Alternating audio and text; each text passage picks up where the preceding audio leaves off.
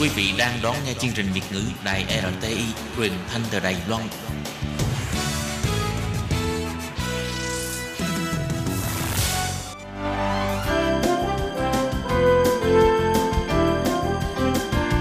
Xin mời quý vị và các bạn đến với chuyên mục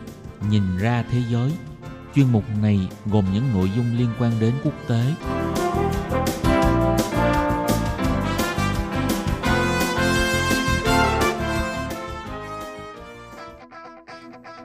Tường Vi xin chào quý vị và các bạn. Chào mừng các bạn trở lại với chuyên mục Nhìn ra thế giới để nắm bắt được những thông tin và sự kiện chính trị quan trọng đang xảy ra khắp Nam châu.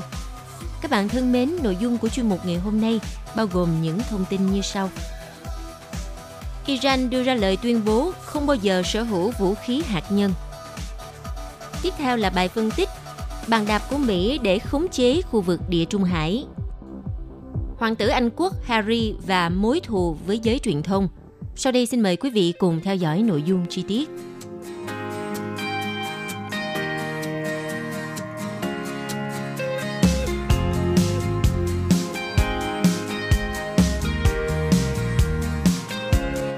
Vừa qua, Tổng thống Iran khẳng định nước này không bao giờ tìm cách sở hữu vũ khí hạt nhân dù có thỏa thuận hạt nhân hay không –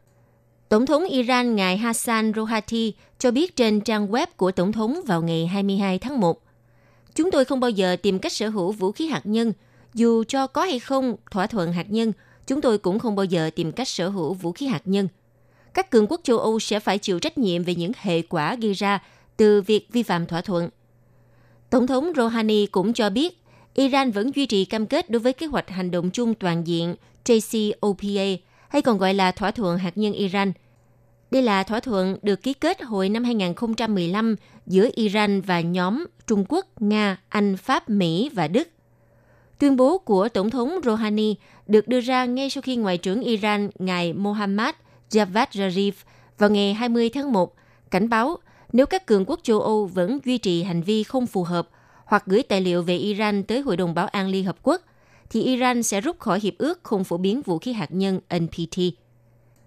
Ngoại trưởng Zarif khẳng định Iran đã hoàn tất các bước giảm bớt cam kết trong thỏa thuận hạt nhân. Theo đó, nếu các nước châu Âu quay trở lại thỏa thuận, thì Iran sẽ chấm dứt việc rút bớt cam kết. Tuy nhiên, nếu các nước này vẫn tiếp tục hành động như hiện nay, thì Iran sẽ còn nhiều lựa chọn khác. Trước đó, vào ngày 14 tháng 1, ba nước châu Âu gồm Anh, Pháp, Đức đã cho biết đã kích hoạt cơ chế giải quyết tranh chấp giữa thỏa thuận hạt nhân. Điều này đồng nghĩa với việc các nước này cáo buộc Iran vi phạm thỏa thuận hạt nhân. Tuy nhiên, người phát ngôn Bộ Ngoại giao Iran khẳng định nước này vẫn tuân thủ các cam kết của thỏa thuận hạt nhân. Iran cũng cáo buộc các nước châu Âu không có phản ứng trước việc Mỹ đơn phương rút khỏi thỏa thuận hạt nhân hồi năm 2018. Theo thỏa thuận hạt nhân năm 2015, Iran đồng ý hạn chế các hoạt động sản xuất hạt nhân để được gỡ bỏ hầu hết các lệnh trừng phạt quốc tế. Tuy nhiên, sau khi Mỹ đơn phương rút khỏi thỏa thuận và áp đặt trở lại các lệnh trừng phạt đối với Tehran, thì Iran đã từng bước rút lại một số cam kết hạt nhân. Vào ngày 5 tháng 1, Tehran tuyên bố tiếp tục làm giàu uranium không giới hạn. Và quan hệ giữa Mỹ, Iran trở nên căng thẳng gần đây sau khi Mỹ không kích sát hại tướng cấp cao Qasem Soleimani của Iran hôm ngày 3 tháng 1. Sau vụ không kích, Iran đã đáp trả Mỹ bằng cuộc tấn công bằng tên lửa nhằm vào hai căn cứ quân sự của lính Mỹ đồn trú tại Iraq.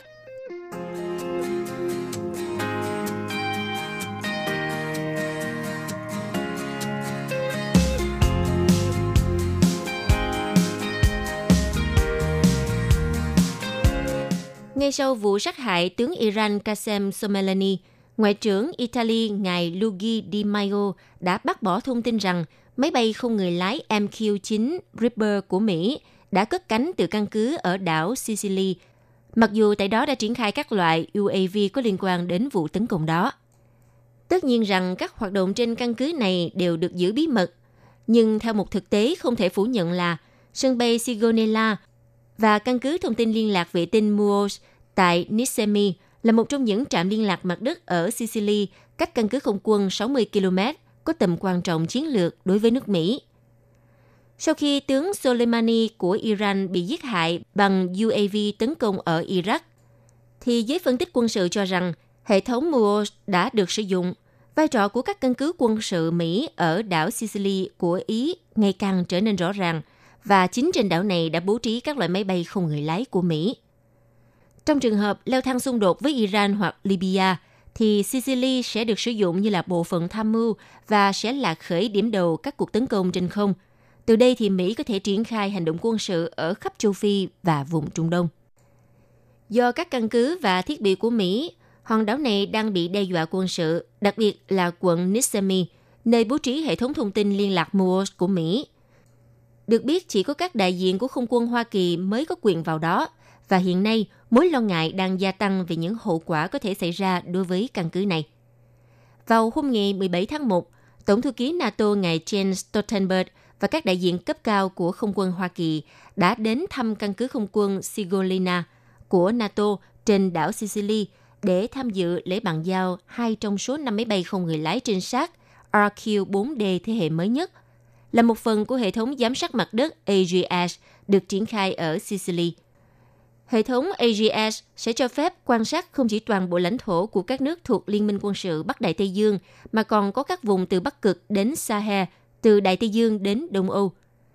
Theo Mỹ nói rằng, họ sẽ có lợi thế quân sự trong bất kỳ kịch bản nào nhờ khả năng điều khiển máy bay không người lái có vũ trang và không có vũ trang. Vào thời điểm phức tạp ở khu vực Địa Trung Hải do căng thẳng với Iran và cuộc xung đột ở Libya, thì uh, Sinolila có thể sẽ trở thành trụ sở quốc tế của các máy bay không người lái hệ thống AGS. Còn Sicily đã đóng vai trò rất quan trọng trong cuộc xung đột có thể xảy ra ở địa Trung Hải. Theo một nhà hoạt động của phong trào phản đối MOOS, ông Pippo Gurari, ông cho biết, Sicily từ lâu đã trở thành một chiếc tàu sân bay Mỹ được vũ trang tốt và thường xuyên được sử dụng để tham gia vào các cuộc xung đột trên khắp khu vực Địa Trung Hải.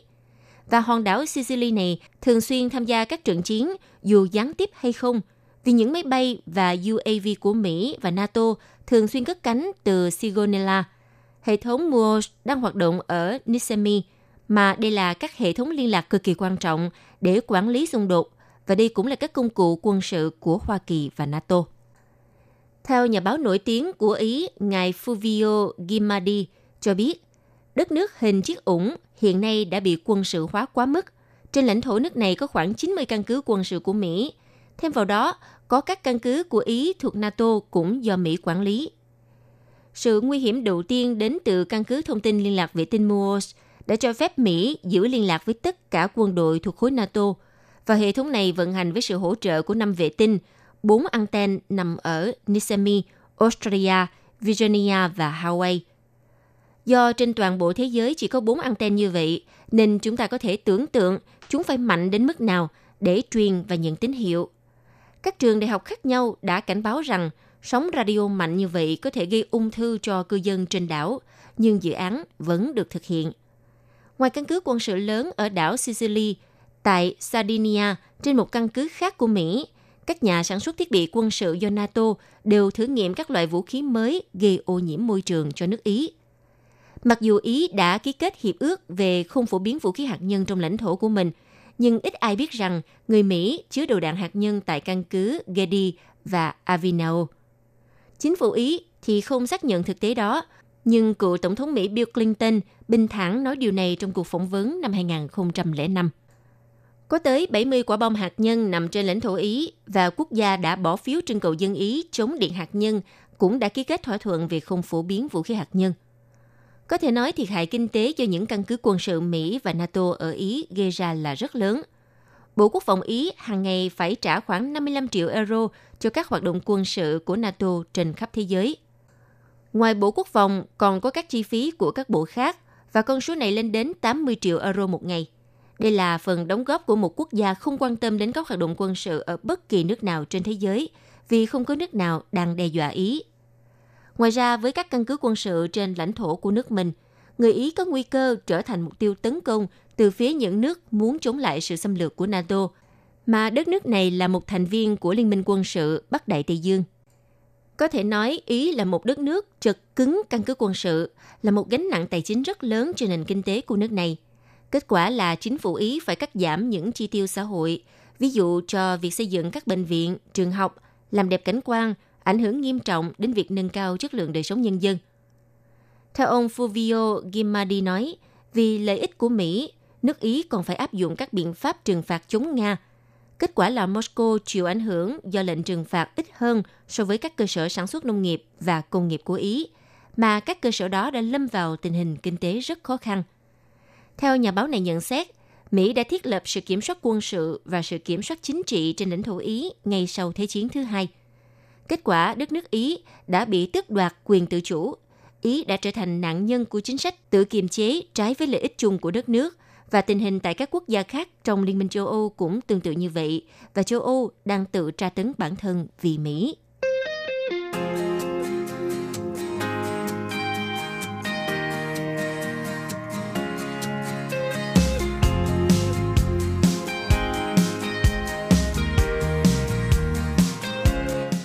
Thưa quý vị, có thể nói mối thù giữa hoàng tử Anh quốc ngài Harry với giới truyền thông đã nảy sinh từ sau cái chết của công nương Diana cách đây hơn 20 năm.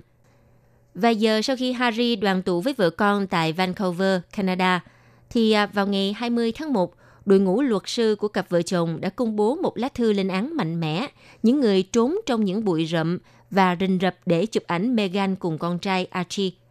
Lời cảnh báo được đưa ra khi một phóng viên ảnh phá vỡ quy định bất thành văn được giới truyền thông đưa ra sau khi mẹ Harry, công nương Diana qua đời trong một vụ tai nạn ô tô khi đang chạy trốn những người săn ảnh vào năm 1997.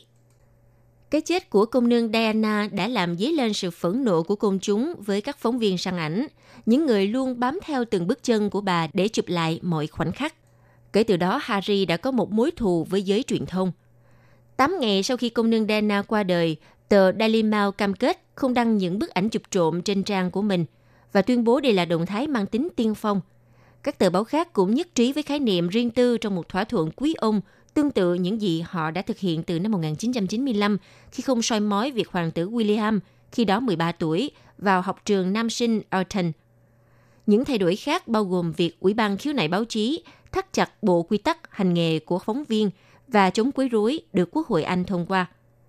Ủy ban khiếu nại báo chí đã đưa ra những khoản cụ thể đối với việc đưa tin về các hoàng tử trẻ, nhưng thừa nhận rằng không thể dập tắt hoàn toàn tất cả những câu chuyện về họ ở trường học. Trong những bức ảnh mới nhất đăng trên tờ Sun, Meghan tươi cười dắt chó đi dạo dọc theo con đường mòn trong rừng ở Canada, tay bế con trai 8 tháng tuổi và được hai vệ sĩ hộ tống. Dù có những bức ảnh cựu diễn viên Mỹ vui vẻ nhìn thẳng vào ống kính, nhưng các nguồn tin thân cận kiên quyết phủ nhận việc cô đồng ý chụp ảnh các luật sư cho rằng đây là một hành vi không thể chấp nhận được của cánh săn ảnh và họ đã cố gắng chụp ảnh bên trong nhà của Harry bằng ống kính tele. Theo CEO của tờ The New York Times và của Tổng Giám đốc BBC ngài Mark Thompson cho biết, sau khi chuyển đến Bắc Mỹ sống, Harry và Meghan có thể sống yên ổn hơn nếu không có những hành động gây chú ý với giới săn ảnh. Tuy nhiên, nếu họ tới Mỹ, mọi thứ sẽ phức tạp hơn. Giới săn ảnh Mỹ không bị hạn chế bởi những quy tắc phi chính thức được đưa ra sau cái chết của công nương Diana. Vì đó là một môi trường mà những tờ báo lá cải và các trang web chuyên săn lùng đời sống riêng tư của người nổi tiếng rất được ưa chuộng. Theo trợ lý giáo sư ngành báo chí trường đại học Ryerson, ngài Lisa Taylor cho biết, Canada gần đây đã liên tục thay đổi các điều luật nhằm chống lại hành vi xâm phạm đời sống riêng tư. So với Mỹ thì truyền thông Canada cũng có văn hóa tự kiểm duyệt cao hơn. Vừa rồi là chuyên mục Nhìn ra thế giới do tường vi biên tập và thực hiện. Xin cảm ơn sự chú ý đón nghe của quý vị. Hẹn gặp lại quý vị trong chuyên mục tuần sau cũng vào giờ này. Bye bye!